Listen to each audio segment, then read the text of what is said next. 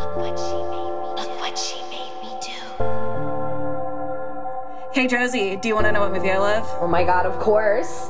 I love The Conjuring. Oh my God, I love that one. Ooh, the creepy Annabelle doll. Oh, and the knocking on the doors and the pulling the foot and so much. God.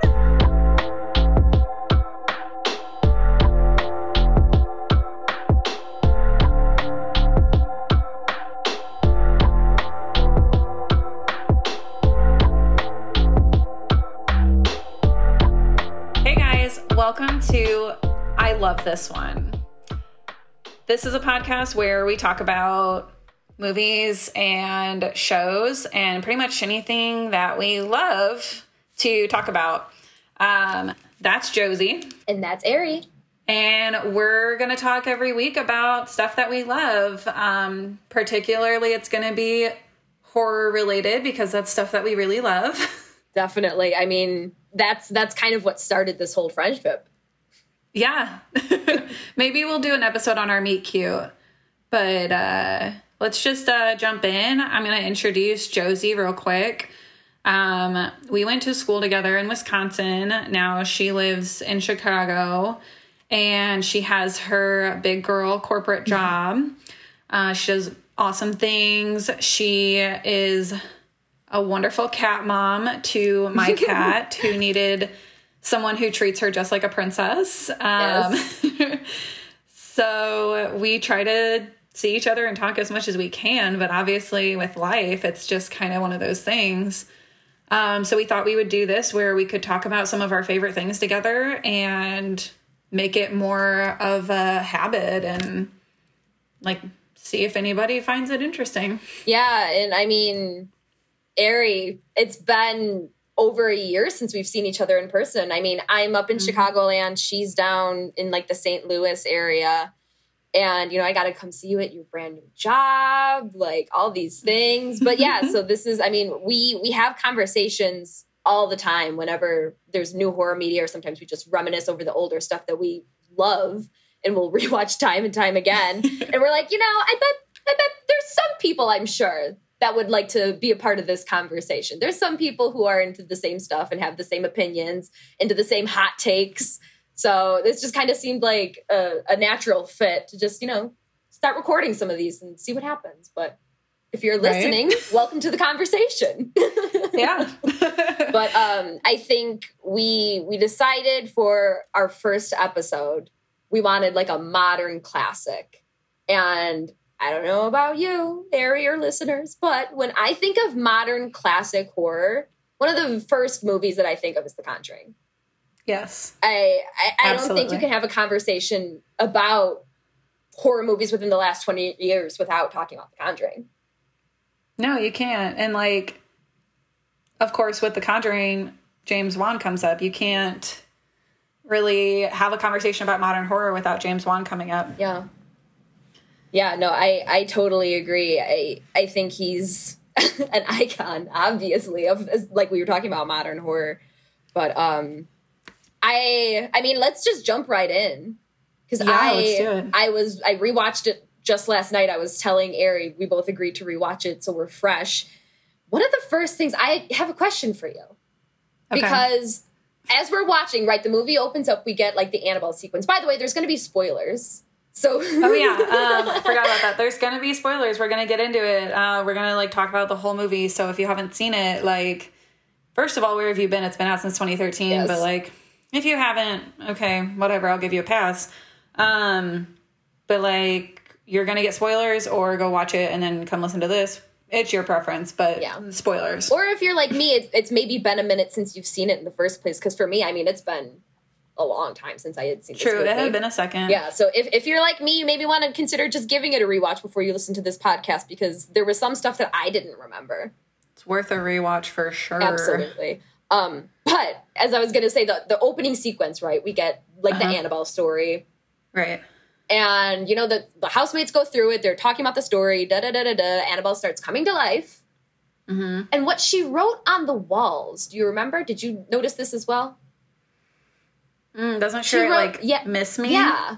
And then like there's a scene too where she like, same scene, but there's a part where she like knocks on the door or something, or there's a knock on the door and there's a note that says, miss me. Right. Yeah. I'm like, am I missing something? What's the reference? Or am I? No, I think because like they tried to like when they would leave and then they would like get rid of her.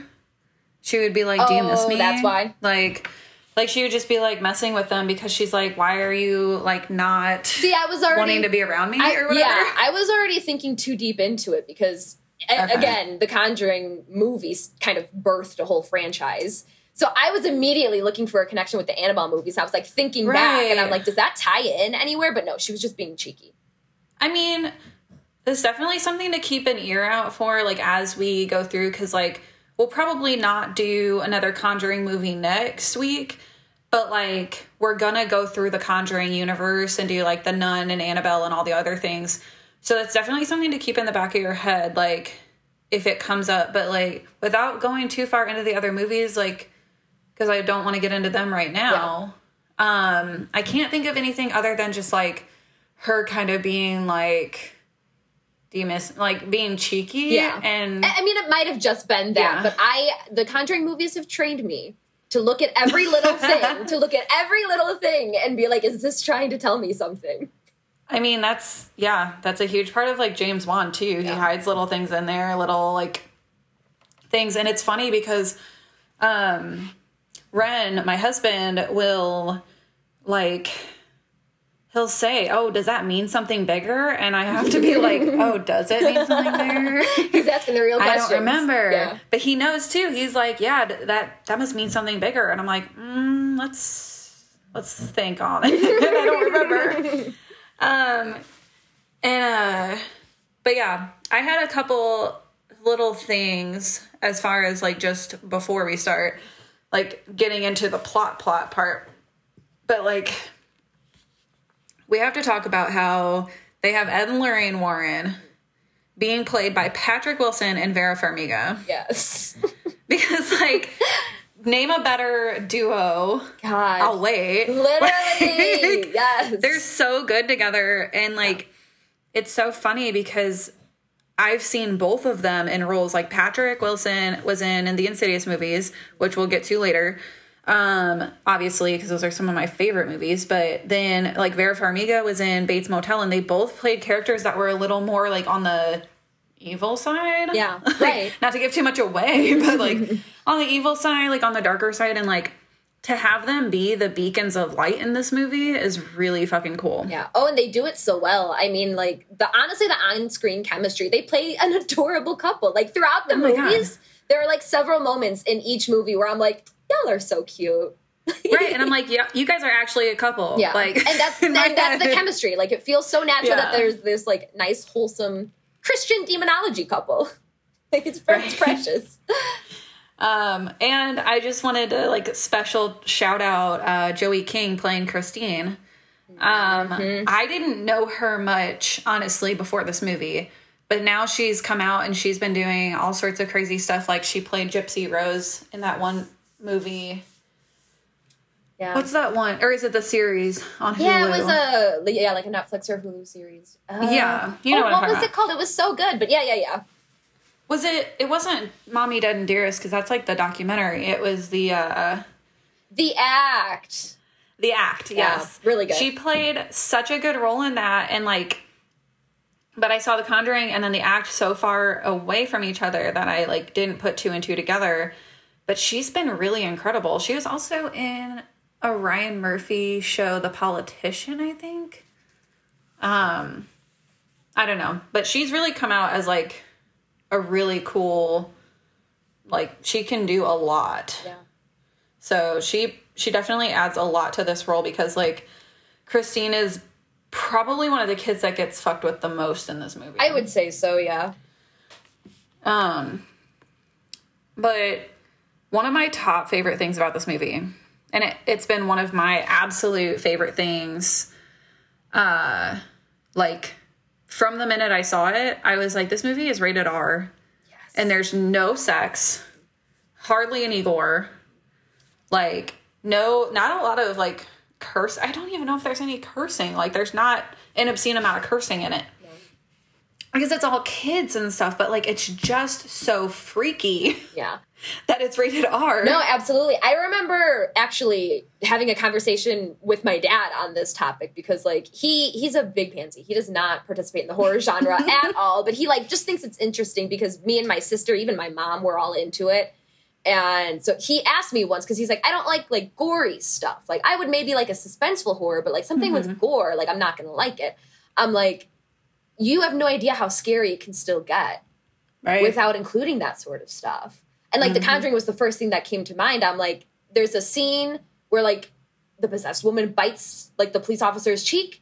And there's a scene where, like, the demon, the dead witch, like, throws up into the mom's mouth. I'm like, those are the two gross parts. Those are the two gross parts in the movie. But, like, that's it. Nothing else even comes close to gore. No, that's, like, the two grossest parts of the movie for sure. And, it, like you said, it's rated R, which I just think really speaks to how scary it is, especially for the time. How unsettling, like, and a big thing is, so yeah, this movie came out in 2013. You know what also came out in, well, what came out in 2012 was, like, the remake of Friday the 13th, which you guys will learn to know. You already know, Josie. Like, Friday the 13th is my shit, so. But it felt like horror was so saturated in all these like teens having sex and like all this stuff, and everything had to be so sexual and gory and whatever. And like, I can still get into that. Like I said, Friday the 13th is one of my favorite movies. Like I like when there's crazy kills and there's cool stuff and like stuff like that. But it was almost like a breath of fresh air that they were like, we can be scary without being like that, you know? And that's kind of why I like the Insidious movies and stuff like that, because it's like we can be spooky without it being too crazy. But yeah, let's see where my notes are. Back to when you said she left the note, like, miss me. Yeah. Oh my God, Ren was like, it's always the crazy ones that are asking if you miss them. Which I was like, oh my God. Apparently this was his first time watching it with me. And really? So I'm like, well, I failed the past 3 years of our relationship. Jesus. Well, because I was also thinking, I was trying to remember the first time I saw this movie. And if it came out in 2013, that was like the year of us going into college, basically. Like, I think we both graduated high school in 2013. Yeah. But so I'm sure I probably saw it in theaters. I couldn't remember the exact time, but you and I saw this pretty early too, didn't we? Because we saw it on campus. On our college campus. Because, yes, our campus had that program where they would bring like movies that were just out of the theater but not on DVD yet and do like movie nights. Yes, and you brought Patty. Oh my God, I did. This was our Halloween night one. Yes. Because we joined that thing, the committee where we could decide what movies to bring, and I was like, bring the horror movies. Yes, because, you know. Well, because as soon as we found out that was a committee, we were like, put us on it. It's horror movies for everyone. Right. And then we had to like be okay with the other movies people chose. Yeah, we had to like, you know, compromise from time to time. Yeah, but this was the Halloween one. I was like, you got to get The Conjuring. That shit's so good. And then, yeah, so... my family has a doll, like a life, like a, I don't know, just the size of like a 3 or 4 year old. Yeah, like a small child. It's called Patty Playhouse, and it was like a thing, like back in the day. And when my great grandma died, they found her in the basement, and like they were just like, wouldn't it be funny if we like cleaned her up and passed her around? And I was like, it's like, okay, sure. So funny. So they thought it would be so funny if they would give it to me when I went to college. So I'm like the weird girl with a doll in her room. And I mean, it got people to talk to me because I would sit her in a chair in my doorway and people would walk by and be like, what the? Conversation starter for sure. Yeah, but she's absolutely possessed. Like, I had to hide her in closets a couple times because I was like, girl, we're not doing this today. But yeah, she was our guest for that Conjuring movie. She was. She came with, and I remember people being very scared because of the whole Annabelle stuff. Yes, they were like, don't sit by us, but like they loved it. Right? Oh, that was like so funny. Just us walking in, holding hands with Patty, but yeah. I remember like that. Literally. Yes, I was thinking about that. Nobody else would walk down campus with me holding hands with Patty. Like week one, I was like, I'm in, you're my girl. They're like, yeah, this is a weird chick. This is my college experience. Yeah.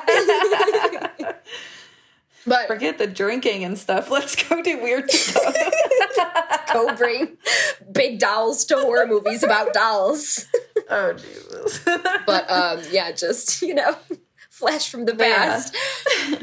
Yeah. For anybody who doesn't know, Ed and Lorraine Warren are like a power couple that they're paranormal investigators. And Ed is the only non-ordained demonologist that the Catholic Church, like, respects or whatever. And then Lorraine is a clairvoyant, which means that she can, like, kind of tap into the energies around and, like, see ghosts and, like, spirits and stuff and, like, feel the things that have happened in a place. So they work together to go and check out, like, if somebody's like, oh, my house is haunted. Like, there's a couple. We see at least one couple in this movie where they're like, we need help. And they go and they start, like, hitting some pipes and stuff, and they're like, that's the sound. And they're like, okay, well, it's just your house. Yeah, they debunked it. Like, it's just an old house. They debunked it. They're like, you're not haunted. And so, like, that was kind of their gig, was they would go around and try to debunk it, because, like, I honestly think they probably didn't want everyone to be possessed. like why would you want that? Because it's so much harder for you. Probably, like, you can just go to someone's house and be like, knock, knock, knock. Okay, you're good. Yeah, probably a relief from time to time. Right. But, like, they were really popular in the 1960s. And it was up in, like, the New England area. Because I know the original, like, the real Conjuring houses in Rhode Island is what I was reading.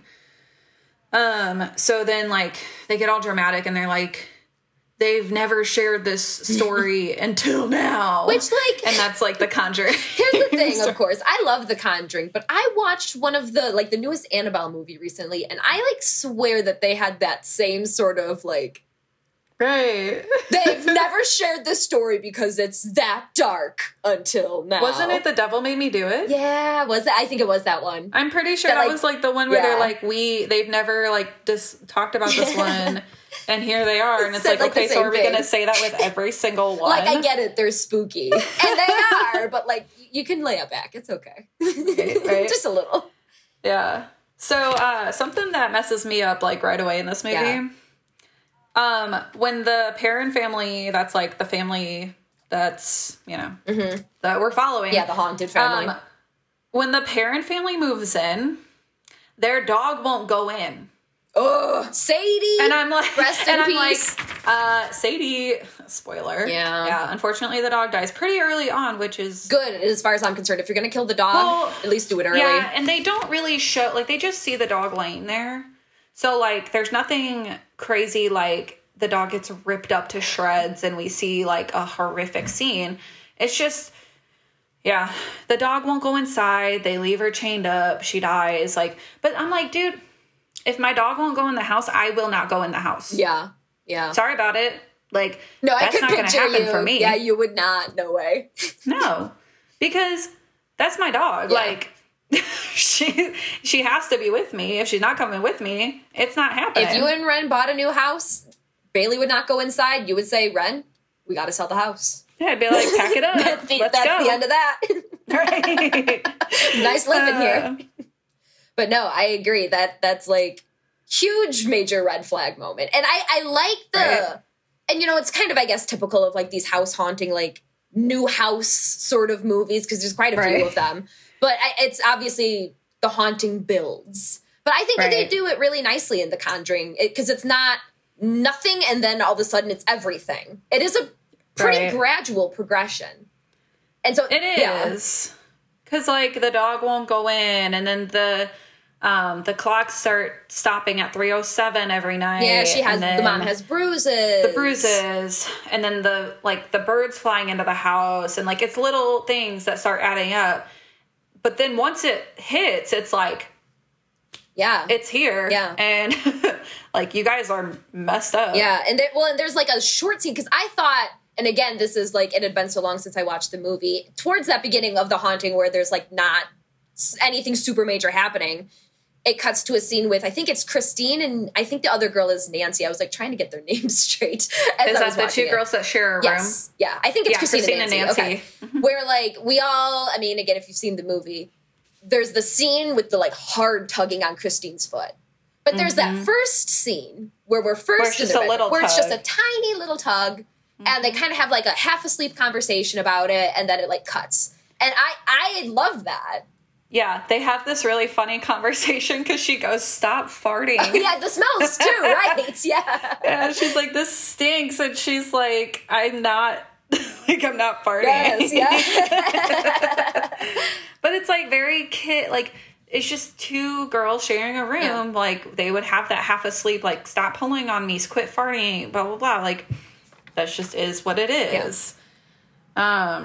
But yeah, I mean, the oldest girl, I think her name's Andrea, she complains very early on that this there's a bad smell, and that it got really cold, and just little stuff where you're I mean, if somebody was telling me that in my house, I would be burn the place down, let's go, pack it up.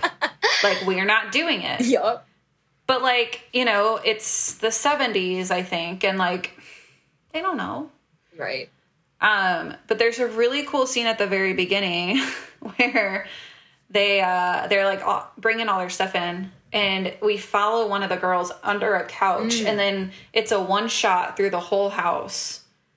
And it's just, I'm such a nerd for a good shot. I wondered it actually. Cause it's hard not to notice actually. I think that was Nancy that we duck under the couch with. Yeah. And that is, even I noticed, someone who's not into cinematography. Right. Even I'm that's a cool shot. But it's a solid, we follow that, there's no cuts. And so I was that was really sick, because then I started reading, and apparently the outside of the house was in Rhode Island, the one that they filmed. But the everything inside of the house was filmed on a set. Okay. And so I'm I love film. I just, so good. Yes. But just to speak on film for a second, because I did, I think, and I lumped this movie in with another movie of the time when I think of music, and not just necessarily music, but audio sort of sounds. Uh-huh. And I think of The Conjuring, and I think of Sinister. Ooh, when I think of just really interesting, tracks. Where some of the music and some of the noises and the sounds I just found to be super unique, especially, again, of the time. So in this one, it's a guy named Joseph... Hold on, I'm going to mispronounce his last name probably. Joseph Bishara. Okay. He did the music for this movie and Insidious and probably a bunch of other stuff, but those are the ones that stand out to me. Oh, Insidious, too, has a great track. Yeah, because the tracks are just... Oh, my God. What's cool about Sinister, though, is that they found this band had a CD and they were, I think the band is called Boards of Canada or something. And they just have some really cool tracks, and they used parts of their stuff, for their background music. And that's all the weird music you hear. And it's just that's super the cool stuff that they find for this. Cause when I was in school, I went to a Full Sail, and we had to do a video class, and I was making something spooky, of course. What else would I do?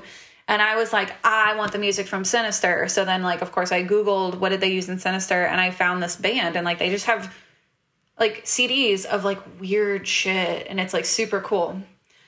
But yeah, I love a movie with really good audio to go with Like, that adds into the creepiness of everything. Yeah. I thought it was, like, especially nice when the title sequence was going, because it makes me think of, I see a similarity for sure with Insidious, because they both had that kind of moment where the background is black and it's just...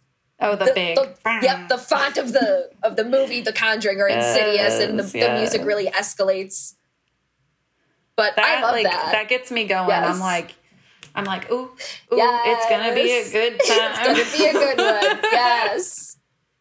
Okay, so then, let's see. They start making the mom take iron pills because they think she's, like, anemic or something. Relatable.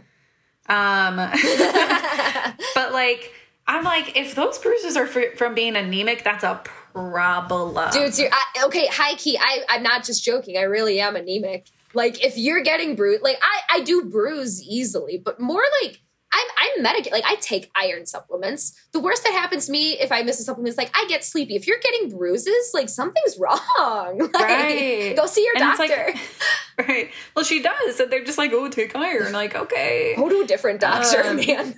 Yeah. And I'm like, dude, how many red flags do you guys need? Like, I know it's like how the 60s, many? But yikes. Right. Yikes. Well, and then the youngest girl, April, the 4-year-old, she's like, you know, she's too young to go to school, obviously, because she stays home with the mom. Mm-hmm. She starts talking to that music box that she finds. Rory. She starts, like, talking mm-hmm. to Rory, this little boy. Yes. And she's like, oh, do you want to see him? And her mom's like, okay. Like, no, I don't want to see him. I would throw that music box on the ground. I don't want to see him. No, and when he opened that box for that first time and that music started playing, uh-huh. I was like, how did I, like, forget this song? It was, like, back in an instant, though. So iconic. Right. Well, and it's like you are expecting something and, like, what happens is, like, April jumps in and it's like, boo. Right, right. Like, but, you know, it's... I think that's one of my favorite things about this movie is that they do that stuff where they build you up thinking something's going to happen. Yes. And then, like, you're like, oh, yes, nothing happened. Well, and a lot of it is like foreshadowing too. 'Cause there's, like, that moment. And then there's the right. moment later on with Lorraine when she has the music box where, and he is there. Where she actually does. And it's like the same thing with Christine when her foot was getting tugged. We have that uh-huh. moment where it didn't really happen. And then it does later on. And right. And then that whole scene, like, they play up all these things. Like, they even do there's a scene where Carolyn, the mom, closes the medicine cabinet and nothing's behind her, but you're expecting it. Oh my God. And because this needs, honestly, there were so many moments because I was writing those down because I was right, like, these right. are, you don't even really remember it when you're just watching it for the first time. But there's a scene where she's just, like, folding laundry. And from where the camera is, you get this, like, weird reflection of her in the mirror, and it, like, you're waiting for something to happen, and it just doesn't. Right. And I love that. Right. Yeah, it's just like they knew what you were expecting, and they played off of it. Yeah. But the thing is, they didn't even have to do the jump scare because they knew they could get you on the edge of your seat. Yeah. It's like it's like real suspense. It's so good. It's real suspense. But it's like whenever dudes. The lie about, like, blue balls. Like, because that's not a thing. Let's be real. Like, right. That's not a thing. Like, get over yourselves. But, like, that's, like, when they're like, oh, yeah, blue balls. Like, literally, you're like, and then nothing happens. Yeah, and that's just like that's the sort of thing that will get me, like, to scream in theaters because when you're constantly brought to the edge of your seat so many times, when you finally get that scare, you're gonna jump. Right. It's gonna get you. Yeah. It's gonna get you. Because you're so, like, caught off guard, like, and you're just like, oh my God, finally. Up. Yeah. Well, and there's a part, like, in the beginning when they first found that, like, cellar area that the dad's going in and he doesn't have anything more than the box of matches. And he lights right. the matches. And, of course, you're, like, watching his hand because you're watching these matches, like, reach his finger. The fire reaches fingers and you know it's going to go out. And then it goes out. And then you just have a screen of black for a second. And you're, like, holding your breath. And then he lights another match and there's just nothing. Yeah. Everything's fine. It's just, like, it's just the creepy basement. I love that. I think it's so well done. Then, right. But then, can we talk about the hide and clap? That's literally a whole bullet point for me. I was like, the whole entire hide and clap game. Because if that's not a real game, because I never played that as a child. I don't know if that's, right. It's kind of like Marco Polo sort of style. So, like, I guess maybe that's the inspiration. If this is a made-up game, but I think it's genius. I've never played it before. I've never heard of it until I saw this. And I was like, yeah, no, I'm good.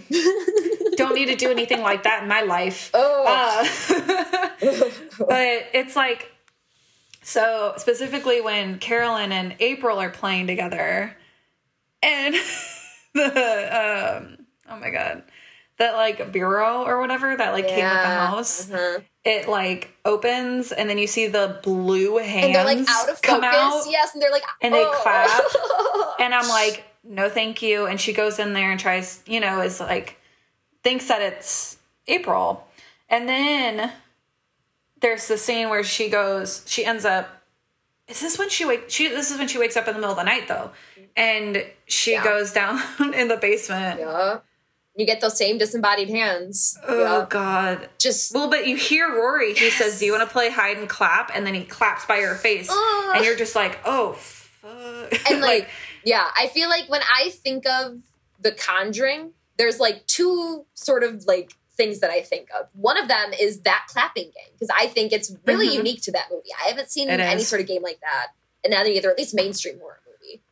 Right. But I also think of the scene, and this is, I think, in the later half of the movie, with Carolyn hanging laundry on the lines outside. And I love this because it's in the middle of the day. Wait, you mean when Lorraine's hanging in the laundry? You're right, that is Lorraine.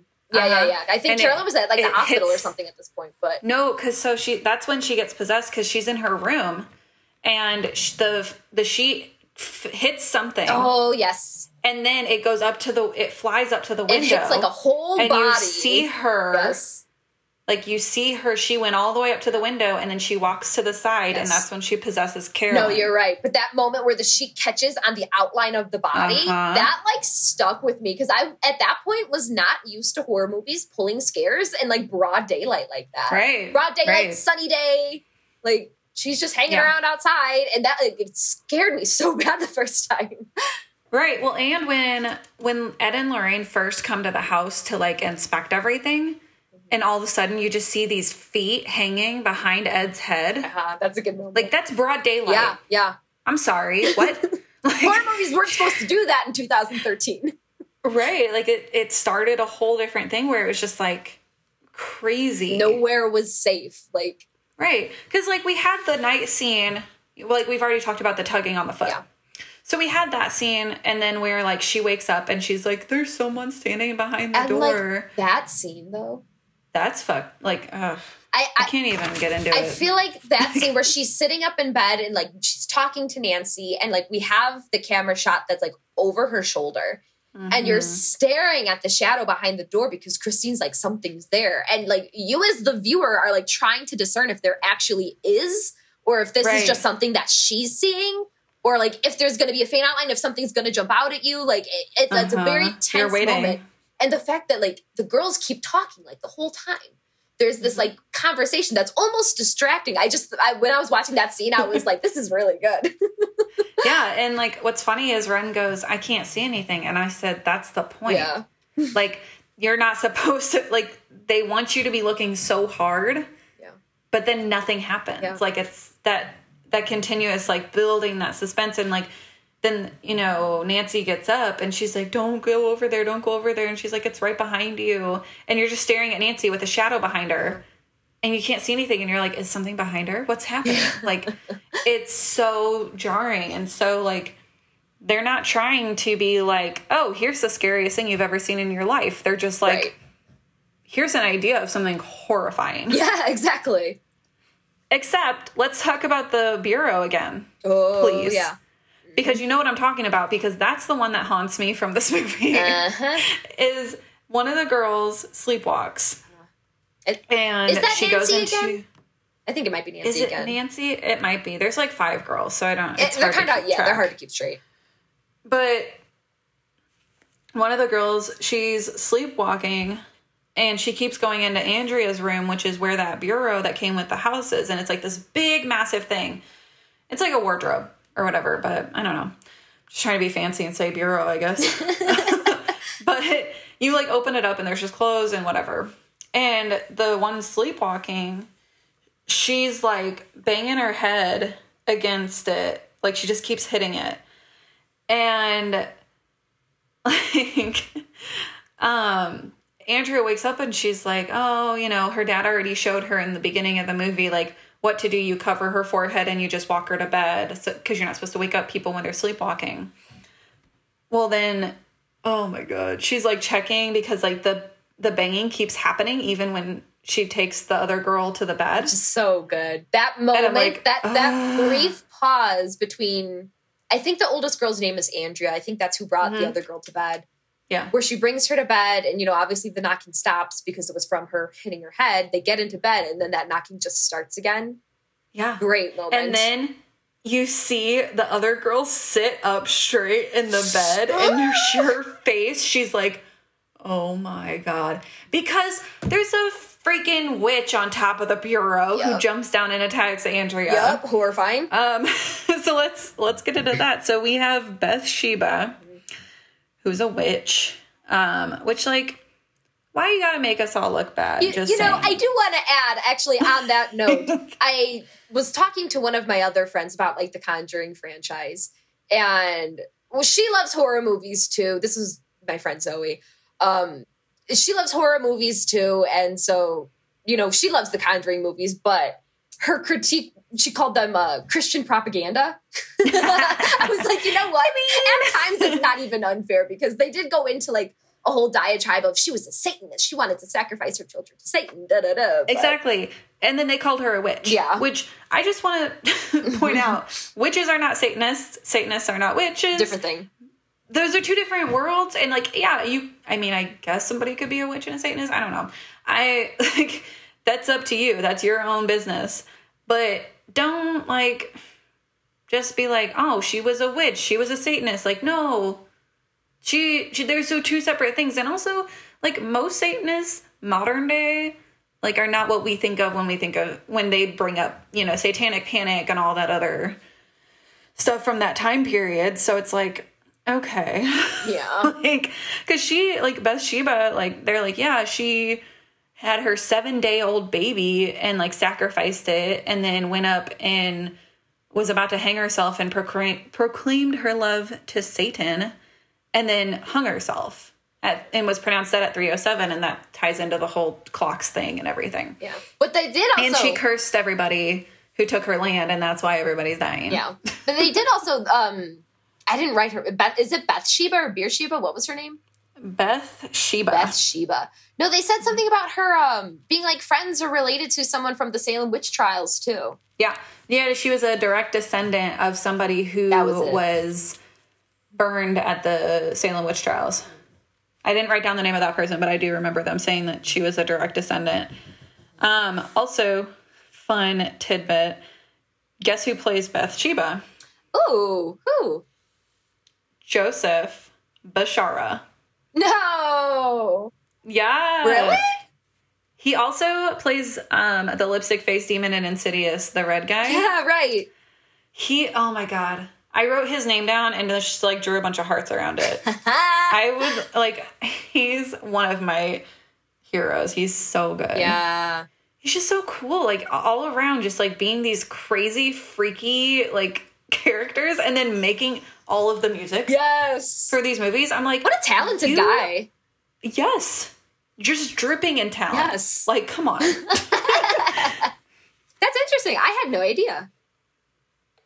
You talked about, there's that scene, the second scene where we have, presumably Rory's hands kind of like disembodied. You can't see the rest of him, but we see them like clapping.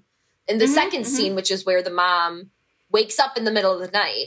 Because I think it was because, like, one of the picture frames like, along the stairwell fell or something, and then they all fell. Mm-hmm, mm-hmm. How did that not wake anybody else up? Literally, like, I was like, I'm sorry. How is not the whole entire house, like... And they, like, I'm pretty sure when she, like, goes into the basement, they show, like, a brief clip or something of even, like, people being asleep in their beds. I'm like, how... Right. Yeah, well, that happens when the husband is out of town. Right. Because he's a truck driver, and he had to do that drive to Florida. Mm-hmm. But, I mean, as far as the kids go, I'm like, hello? Like, that was loud! Like, you guys all want to sit there and act like, oh, everything kept us awake, boo. Right. Like, be all, you know, we couldn't sleep. And then you slept through that. My room was stinky last night. I couldn't sleep. Right. Like slept through crashing, like 20 picture frames crashing to the ground. Glass is shattered. Your mom is thrown down the stairs. Literally. That's, you know. And then like locked in the basement. Yes. And like screaming and pounding on the door. Okay, it's all fine. Right. Let's talk about when they get into like the steps of demon possession. Because there's infestation. Yes. Like, and it's cool because they like get into this and they're like, okay, so, you know, there's infestation, which is the whispering, hearing things happen, little things moving, like noticing things are off. Then the oppression, where like somebody's being targeted and like they're getting bruises and you can tell that somebody is the target of that energy. And then the possession, which is when it fully happens. And they like go through that and you're just like, the mom is getting possessed. Like, and you just know, and you're just like, oh God, like, come on. And then they come to the house, like we're kind of jumping around, but whatever.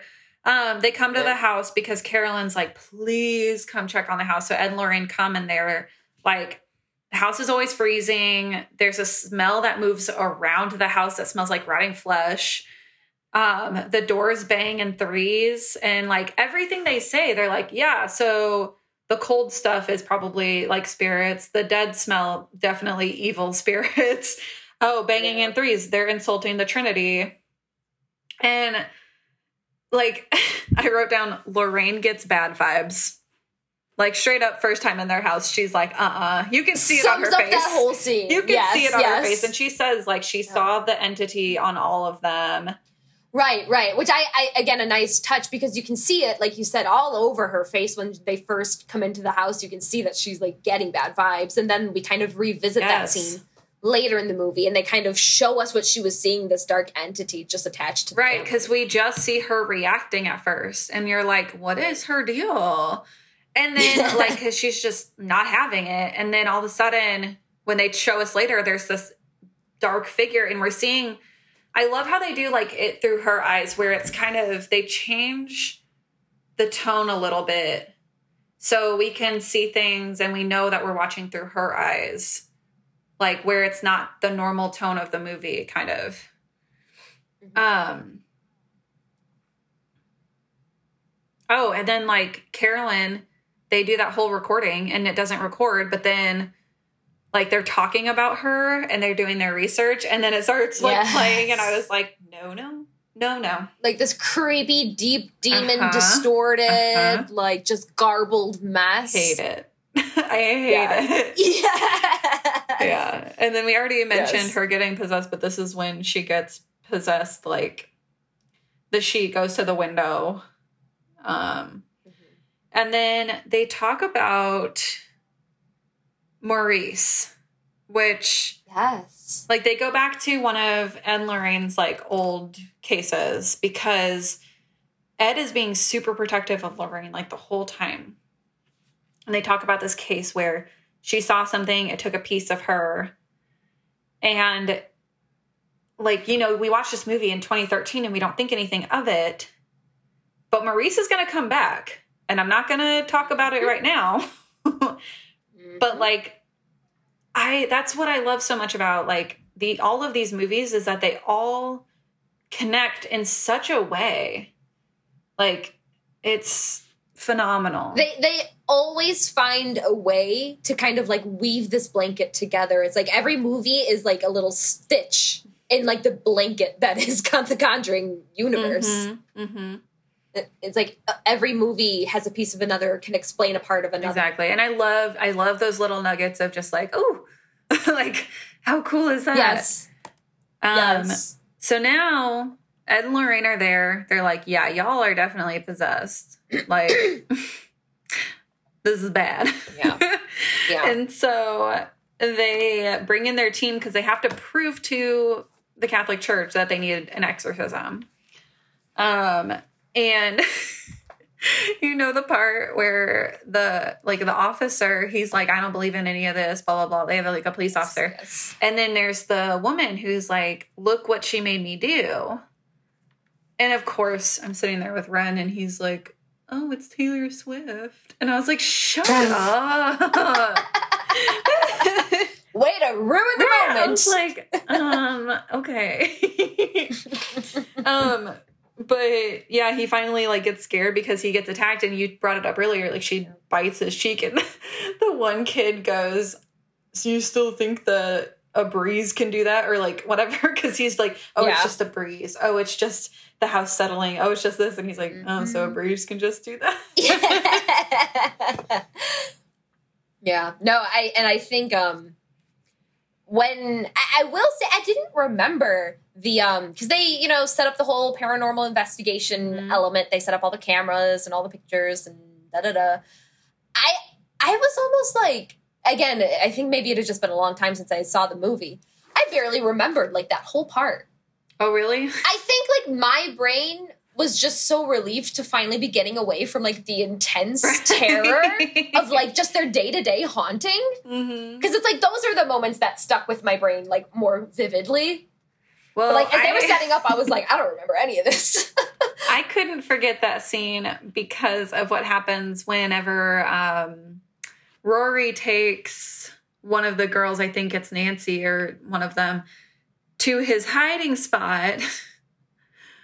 And they can't, like, the door shuts and they can't find her. Yeah. And she's, like, behind that bureau in the wall. And then when Lorraine crawls in there, she ends up falling through. And then the lady is there and she's, like, oh, freaking out because she's like, look what she made me do. And it's like, oh my God, yes, we get it. Yes, yes. And it's like that whole scene went 0 to 100. Yeah. Like they were having fun. They were setting up. Nothing was happening. Someone went to the restroom and everyone freaked out. And like, and then all of a sudden. We're back in it. We have like 6 ghosts and we're like just getting. And then the one girl. Her hair, oh my God. The scene where, like, a couple strands of her hair just starts getting lifted up. Yeah. And then she gets, like, thrown across the room. I was like, she was swung around and just, oh my gosh. I'm like, how did she not break her neck? God bless. Literally. I was like, okay, bye. Yes, yes. But no, that scene with Lorraine where she, like, fell through. And then there's that one ghost, but then you just see, like, the legs hanging again. Oh, it's like the legs dropped out. It's like a callback from when you first saw them behind Ed's head when they were outside. You just see those legs hanging, and they just turn like, towards her. Yes, yes. Ugh. She bounces down, and then, like, it goes. It's like, oh, so good, so good. I was like, no, no, no, no. Even Ren was like, oh, no. Oh, no, no, no, no, no. And then it takes her necklace that her daughter gave her. And so then Judy, like, it gets connected to Ed and Lorraine's daughter, Judy. And they end up having some shit go down with, like, the Annabelle doll, which is so interesting because they have Annabelle, like, the Annabelle Higgins, sitting in the chair, stroking Annabelle's hair. But we didn't even know that at the time. You know? Right. Like, we don't know that until Annabelle comes out. Right. So if you haven't seen Annabelle, we'll get into that later. But, like, they have the actual thing that's possessing the doll sitting there with her. And you're, like, you don't even get it because you're just like, oh, that's creepy. But then, like, once you see Annabelle, you're like, oh, my God, that's her. Yeah. Just another example of how all the movies, even the first one, where it's like, you know, in theory, they didn't know how this movie was going to do. They couldn't be certain that they were going to be able to build a franchise off it, but they still included those little things that would become like Easter eggs. Yeah, they made sure that like they could call back to things. Right. And that's honestly, that is a big part of the Insidious movies too. I keep bringing it up, but it's James Wan and like, oh, it's just so good because they thought they really were like, maybe this first one will flop. Maybe it won't. Yeah. Who knows? Let's find out. But they made it, and then they were like, oh, my God, this did so well. We can tie so many Easter eggs. And that's just somebody who cares about the storyline. And that's what I care about is, like, I want somebody who invests in the storyline more so than just, let's just throw some blood across the screen and have a good time. Like, right. I mean, if that's what I know I'm getting into, like, sure, let's watch it. Ren loves the Final Destination movies. I don't think they have much of a story. But are they fun? Sure. Like, yeah. I think the deaths are cool and it's like a fun time. But I'm not like, oh my God, this storyline is so intense and so crazy and connected. It's like, no, they cheated death and now they're all going to die. The end. There you go, is what it is. No, you know what you're getting. Yeah. But just, yeah, different strokes for different folks. Yeah. Well, then let's talk about the exorcism that happens because they can't get the Vatican in. And Ed just does it. I love that. Because he's like, somebody has to. And yeah, he's like, are you sure? Like, are you sure this is a good idea? But he does it. So, you know, yeah. All right, bud. And I have to admit, I have to have a come to Jesus moment about this. When I first saw this movie, and for quite a few years after seeing this movie, I felt like that scene was a little bit of a cop-out. Oh, the exorcism scene? Yes. Because they covered her face with the sheet. Oh, but then... But... You know what I'm going to say, right? Because I think you're about to say it. Say it. But I started thinking a little bit harder about it. And I started thinking about the scene where she gets possessed because of the sheet. Yes. And when he's like, reveal yourself, and it splits. Yes. And her face is all messed up. I was like, this is the most beautiful scene I've ever seen. Yes. This is beautiful. Good job. Yes. I was like, bravo. You guys did amazing. You all get gold stars for this one. Why did I hate it? Yes. Why did I hate it? I love the continuity with the sheet. Yeah. Because that really is like that full moment. But, like, that just goes to show when I first saw this movie, I wasn't as, like... You might not have made the connection. I didn't make that connection. That gets it. Yeah. I wasn't as, like, invested in really seeing it as a whole. I was just, like... I was like, why are they covering her face? Did they run out of money? Like, it was so rude about it. And, like, literally, no, it was, like, such a good choice. Yes. But I was just like, oh, well, they probably ran out of money. Which I did learn that they shot this movie completely in chronological order. Oh, how interesting. Isn't that cool? Because that doesn't happen very often. Right. So part of me was like, well, maybe they did start to run out of money. But it's like, no, because she spits blood and she gets all messed up and like... That's my...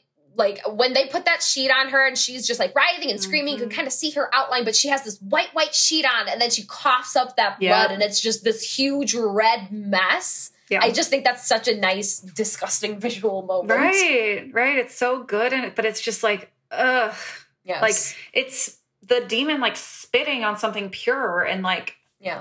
And then when it flips her upside down and she's, like... Yes. And they're, like, put her down, and she says... Okay, and drops her ass. Man, I was like, dude, that had to hurt. I was grateful because, you know, again, it had been a while. I was grateful that it didn't drop her on her head because I'm watching her upside down in this chair. I'm like, it's about to drop my girl on her head. Right. Well, and then she gets up and she starts laughing like the girl in the Evil Dead movie, and I'm like, Ugh. You stop that right now. And then their dumb kid is like, April's under the house. Because they're trying to find April during this whole thing. So she's like, oh, okay. And she starts running for April. Because all the demon or the witch wants at this point is to kill the kid. Right. The whole thing that Lorraine explains at one point is that she possesses the mother to kill the kid. And so, like, that's the whole goal is, like, she possessed the mom, so she's got to kill the kid now. Because that's what she did in her life. She, like, sacrificed her kid to Satan. So it's she's, like, forcing them to sacrifice. That cycle, yeah. And, but honestly, so, like I said, I kind of, I take back all of my words about this. This is probably one of my favorite exorcism scenes in a movie. Yeah. Like, it's just so good, and it makes so much sense why every single decision makes sense. Mm-hmm. And I'm like, why was I so dumb, you know, 6 years ago? Mm-hmm. Like, whatever, when I first saw this movie. Well, yeah, like 8 years ago. Yikes. I don't know, now. We're old, whatever. Right? Ew. But then, like, you know, the exorcism works and they're like good. My thing is, though, if my mom had just acted a fool like that, I wouldn't just be like, oh, okay, you're good. Like, it's okay, Mom. Like, I would be like, no, ma'am. How do I know that you're not still crazy? Yep. I don't know what that was, but don't touch me. Like, I don't want to be a part of it. I know, little April is just like standing there and I'm like, sis, I would be like screaming. Right. I would be like, no, thank you. The trauma, the therapy. Oh my God. I thought that like a few times of like these poor girls, and you know, I mean, the whole thing is obviously based on a true story. Right. How much of it is actually like, how many of the specific scenes were actually true? You know, who really knows? But right. I mean, like the scene where the girl was getting dragged around by her hair, the scene where her foot was getting yanked. And then of course, like you said, that final scene with April in the possession and like, the trauma. Well, and this is the 70s, so you know they didn't go to therapy. No, they just they just suppressed it, probably. Yeah, they were just like, we're just like, okay, suck it up and shove it deep down inside. Pretend that never happened and continue to move on with life. Right? Stuff it down with some brown. That's a deep cut, if anybody catches that one. But, yeah, so then we see that they take... that Ed and Lorraine always take the conduits, because there was a scene farther back in the movie where they show that they have like all their conduits, which are the items that the evil spirits use to connect themselves to the people. And they like put them in a room that's blessed by a priest and all that fun stuff. And they brought back the music box. And what's crazy about that is it starts playing that thing and you're expecting something to happen again. And it doesn't. And I love that. Funny. I love that. Yeah, I love it. And then the end credits are so cool because it's like they show actual pictures of the real family. Yeah. But then they lay over as if you're watching it on like, you remember those overhead projectors that we used to have in school? Mm-hmm. Back in the elementary school. We're really dating ourselves here. Jesus Christ. But like where they would put the picture down and then you could put something over it. Like that clear sheet of plastic and then you could draw on it with like Expo markers. Exactly, exactly. But it would have the names of the actors who played each person. And I thought that was just a good choice. Like it's just cool. Well, and honestly, I think it's a good way to incentivize people to watch some of the credits. Right? For sure. Because you're like, oh, that's what they actually looked like. Like me and my friends definitely stayed for at least a while to watch some of those pictures. For sure. Until it like ran to the regular credits where it's just lighting up the screen. And then you leave. Yeah. And then you're like, okay, bye. And then unless you're me and you're like, who played Bathsheba? Joseph. Okay, boy. I see you, Joe. Yes, Joey. Me in the theater, I'm just like, get it, Joe. Get it, Joe. Yes. And everyone's like, who is this? Like, who is she? An enthusiast. Right? Mind your business. A massive enthusiast. But yeah, so that's the end of the movie. I did some reading because, you know, I like to do I just like to know trivia about movies. That's my thing. Yes. And so Andrea, the oldest girl, she actually wrote a book based on her experience. I would love to read it. I have not read it yet, but I feel like it would be crazy as fuck. But she said that the movie, she's like, it's not a documentary, but it is a piece of art. Like she said that it's really good and that it depicts things in a way that she's like comfortable with them being depicted. Wow. Okay. So like she understands that like, obviously things have to change for film and that they dramatize certain things and cut out other things. But like she said, she thinks that it's a piece of art, which I think is pretty cool. Like that's a pretty good testament, I would say. Yeah, right. Like that's an amazing way to be like, okay, well, we did okay. Like, yeah. We did all right. Yeah, if that's not a stamp of approval, I don't know what is. Exactly. And what was the other thing I had? It was... this is why I should have written it down, but I didn't. I was like, oh, you're going to remember, and then you don't. She thought it was a piece of art... I don't know. It's just I love this movie. I think it's fantastic. I think that it kind of pushed horror into, like, okay, we know you can be scary with the gore and the sex and the teenagers. It stepped it up. But they're like, why don't we do this? And, like, I mean, to be fair, Insidious came out before this movie, and I think Insidious pushed an agenda as well. Yeah. What's funny to me is that these movies never really, like, if you look on IMDb, The Conjuring has a 7.5 out of 10. Okay. Like, I'm sorry. What? Like, I would be like, and there's a 10 out of 10. Horror movies don't usually score high from, like, critics and stuff. They don't. And, like, that's annoying to me because it's like, well... just let me be the critic for horror movies. Right. Like, why don't we have people who actually appreciate them be the critics? Yeah. Because, you know, I just, like, there's so many little things that you wouldn't get, and there's nuances, and there's, you know... I was reading that James Wan studied a lot of, like, 60s and 70s horror movies so that he could base a lot of his choices off of those. Mm-hmm. Like, his biggest inspiration for this movie was The Haunting of 1963, which I actually haven't seen. So I would love to see that and, like, see where that inspiration came from. You know, I mentioned my dad once in this and said that, you know, he is not a horror movie fan. He likes that movie. Really? Yes. He describes it as the scariest movie he's ever seen. Let me tell you, it's not that. But for 1963, it is, I'm sure for its time, it was very, very scary. You know what I mean? Right. It's a product of its time, and I respect it for what it is, but... Oh my gosh, yeah, that's funny. I actually have seen that movie. What's funny is my mom said The Shining was the scariest movie she'd ever seen, so I was like, it is? Like... But this is also, like, I had been watching scary movies for at least 3 or 4 years by the time she showed me The Shining. Yeah. And so I had seen stuff like 1408, Vacancy, all sorts of crazy stuff. I don't know why those are the two that stick out in my head, but those are, like, we had seen, like, One Missed Call. Oh, I can't. Oh, we got to add all these to our list. Like, don't worry, we're going to get into it. We're going to talk about some old ones. We're going to talk about some newer ones. Like, we just wanted to go with a classic. I mean, I don't know too many people that have seen Vacancy. Have you seen it? What Vacancy? It's like this couple gets lost in the middle of nowhere. Their car breaks down and they have to stay at a motel. It's slashery. It sounds familiar. There's a chance. It's really cool. Let me see if I'm just keep talking. I'm just going to. Yeah.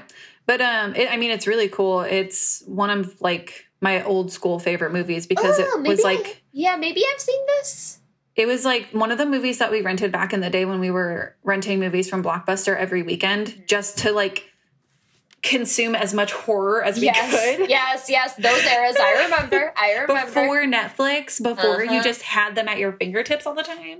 Yep. It was like a ritual going on, like, a Saturday evening to Blockbuster, picking out, like, candy or popcorn, picking out your favorite horror movies. If you weren't 17, your parents had to go with you. Right. Oh, no, yeah. So me and one of my good friends growing up, our routine every single weekend, we would switch off one weekend at my house, one weekend at her house.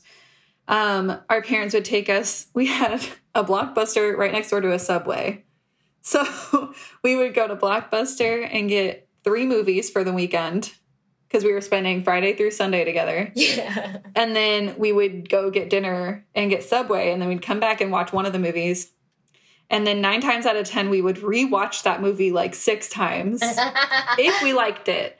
And then we would go to the next one and then rewatch it a couple times and then, like, go to the next one. And, like, that's why it took us the whole weekend, because we were rewatching or we were, like, just dissecting it. And, oh, my God, we'll have to do, maybe we'll do, like, the movie that got us into horror because, that'll be 2 separate episodes because, like, we'll do mine and then we'll have to do yours. Yeah. I feel like you could probably take a stab at what mine is, or at least maybe I'm thinking of, like, what was the most impactful for me. Well, probably the most impactful for you was Strangers, right? I think I would give it to The Grudge. It was earlier than The Strangers. Right. The Grudge always messed you up. Oh, was that, you like, know the it did. First? Was that the first horror movie you ever watched, though? I'm trying to think if I saw that or The Ring first. I think I actually saw The Ring first. Okay. Like, because I remember, so I had never seen a scary movie. And I was, God, this is going to be like so dating. I was really into Shia LaBeouf. Yes. Oh, Disturbia. Fuck yeah, I was. Yes. So I was really into Shia LaBeouf. We had seen him in Even Stevens. We had seen him in a handful of movies. I was not into the Transformer movies because I'm not a big action movie fan. I know you are. But I was never into Transformers either. I'm not big into cars. I feel like you gotta be big into cars. True. But had you ever seen that movie Eagle Eye that he was in? No. Because that movie was good. It's not horror. It's like more of an action-y thriller, but it was pretty decent. Oh, okay. I should check it out. I only watched it because he was in it, right? And I was like, oh, it's pretty cool. You know, whatever. And then all of a sudden he's in this movie called Disturbia. And I see the trailer and I'm like, oh my God, that looks scary. I don't watch scary movies and I'm freaking out because... like, I really want to see this movie because I really like him, but I don't know if I can see it. Yeah. And, like, so me and my friend, we decided we would go to the theater and see it. And I swear I only watched about 20% of that movie without my fingers covering my eyes. Yes. Like, so good, though. I love that movie. So scared. And, like, obviously now I'm like, girl, you seem scarier. But, like, that was my first scary, like, spooky thriller like movie that made me feel anxious and like yes I didn't want to see certain things.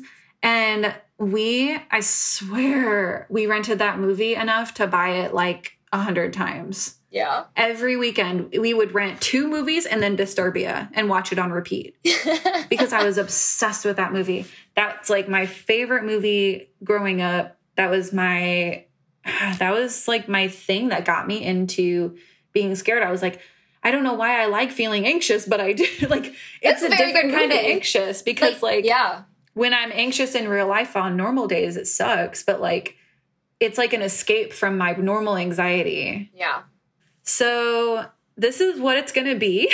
It's probably listening back. It's going to be like hella chaotic, but like, this is what we do. We just talk about our favorite parts of horror movies, and we thought maybe there were going to be people who would either agree with us or disagree with us. Like, you can disagree with us and we can have a conversation.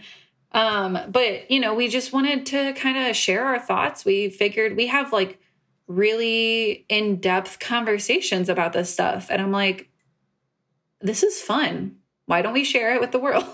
Yeah.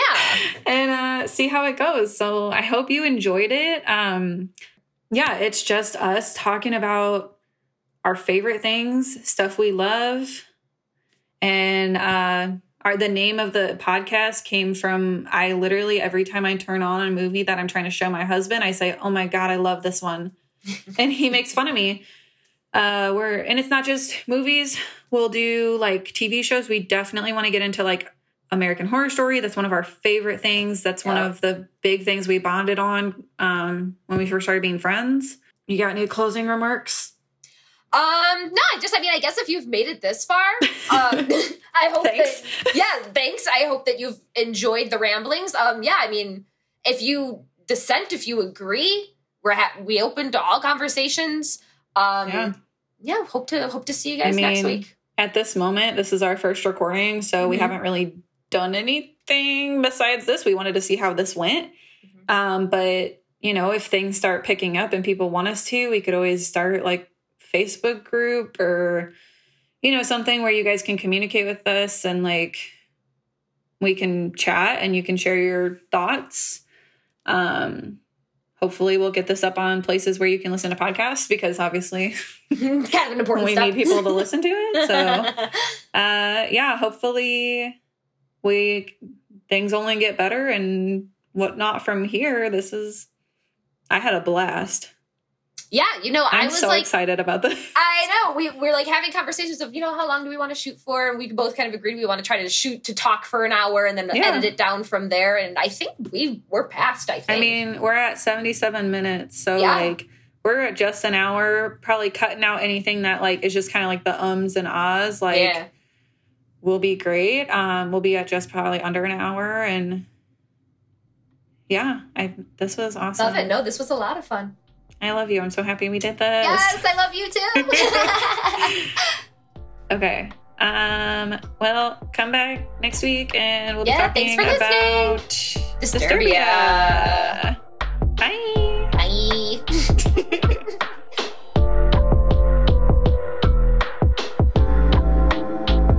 I Love This One is hosted and created by Ariana Fallon and Jersey Toten, co-hosted and edited by Colin Youthy.